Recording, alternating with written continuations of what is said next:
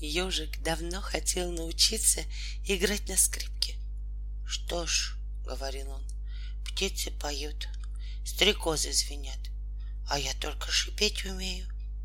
И он настрогал сосновых дощечек, высушил их и стал мастерить скрипку.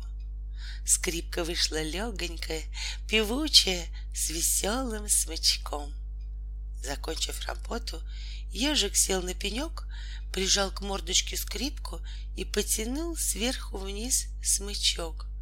И запищала скрипка, и ежик улыбнулся.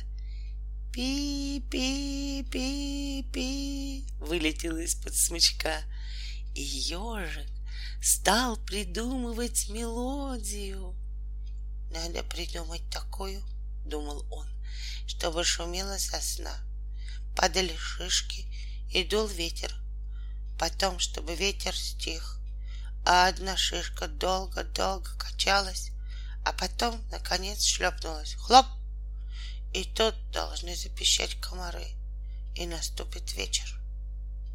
Он поудобнее уселся на пеньке, покрепче прижал скрипку и взмахнул смычком. «У-у-у!» — загудела скрипка. «Нет, — подумал ежик, — так, пожалуй, гудит пчела. Тогда пускай это будет полдень, пускай гудят пчелы, ярко светит солнышко, и по дорожкам бегают муравьи».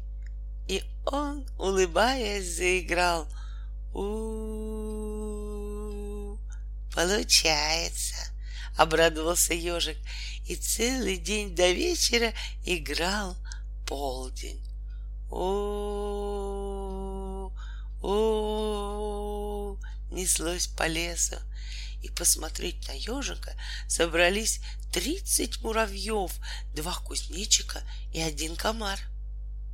«Вы немножко фальшивите, — вежливо сказал комар, когда ежик устал. — 4-е «у» надо взять чуть-чуть потоньше, вот так».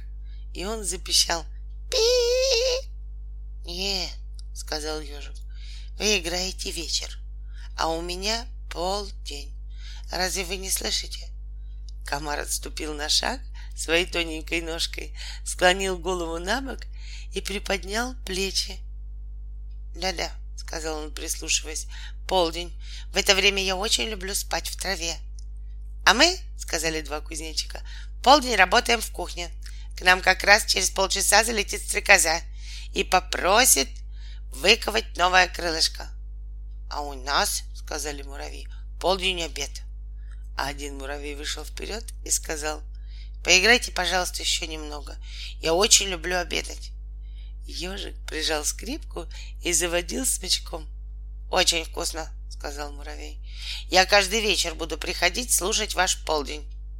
Выпала роса.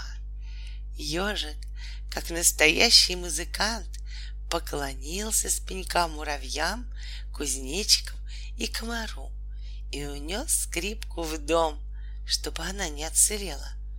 Вместо струн на скрипке были натянуты травинки. И, засыпая, ежик думал, как завтра он натянет свежие струны и добьется все-таки того, чтобы скрипка шумела сосной, дышала ветром и топотала падающими шишками.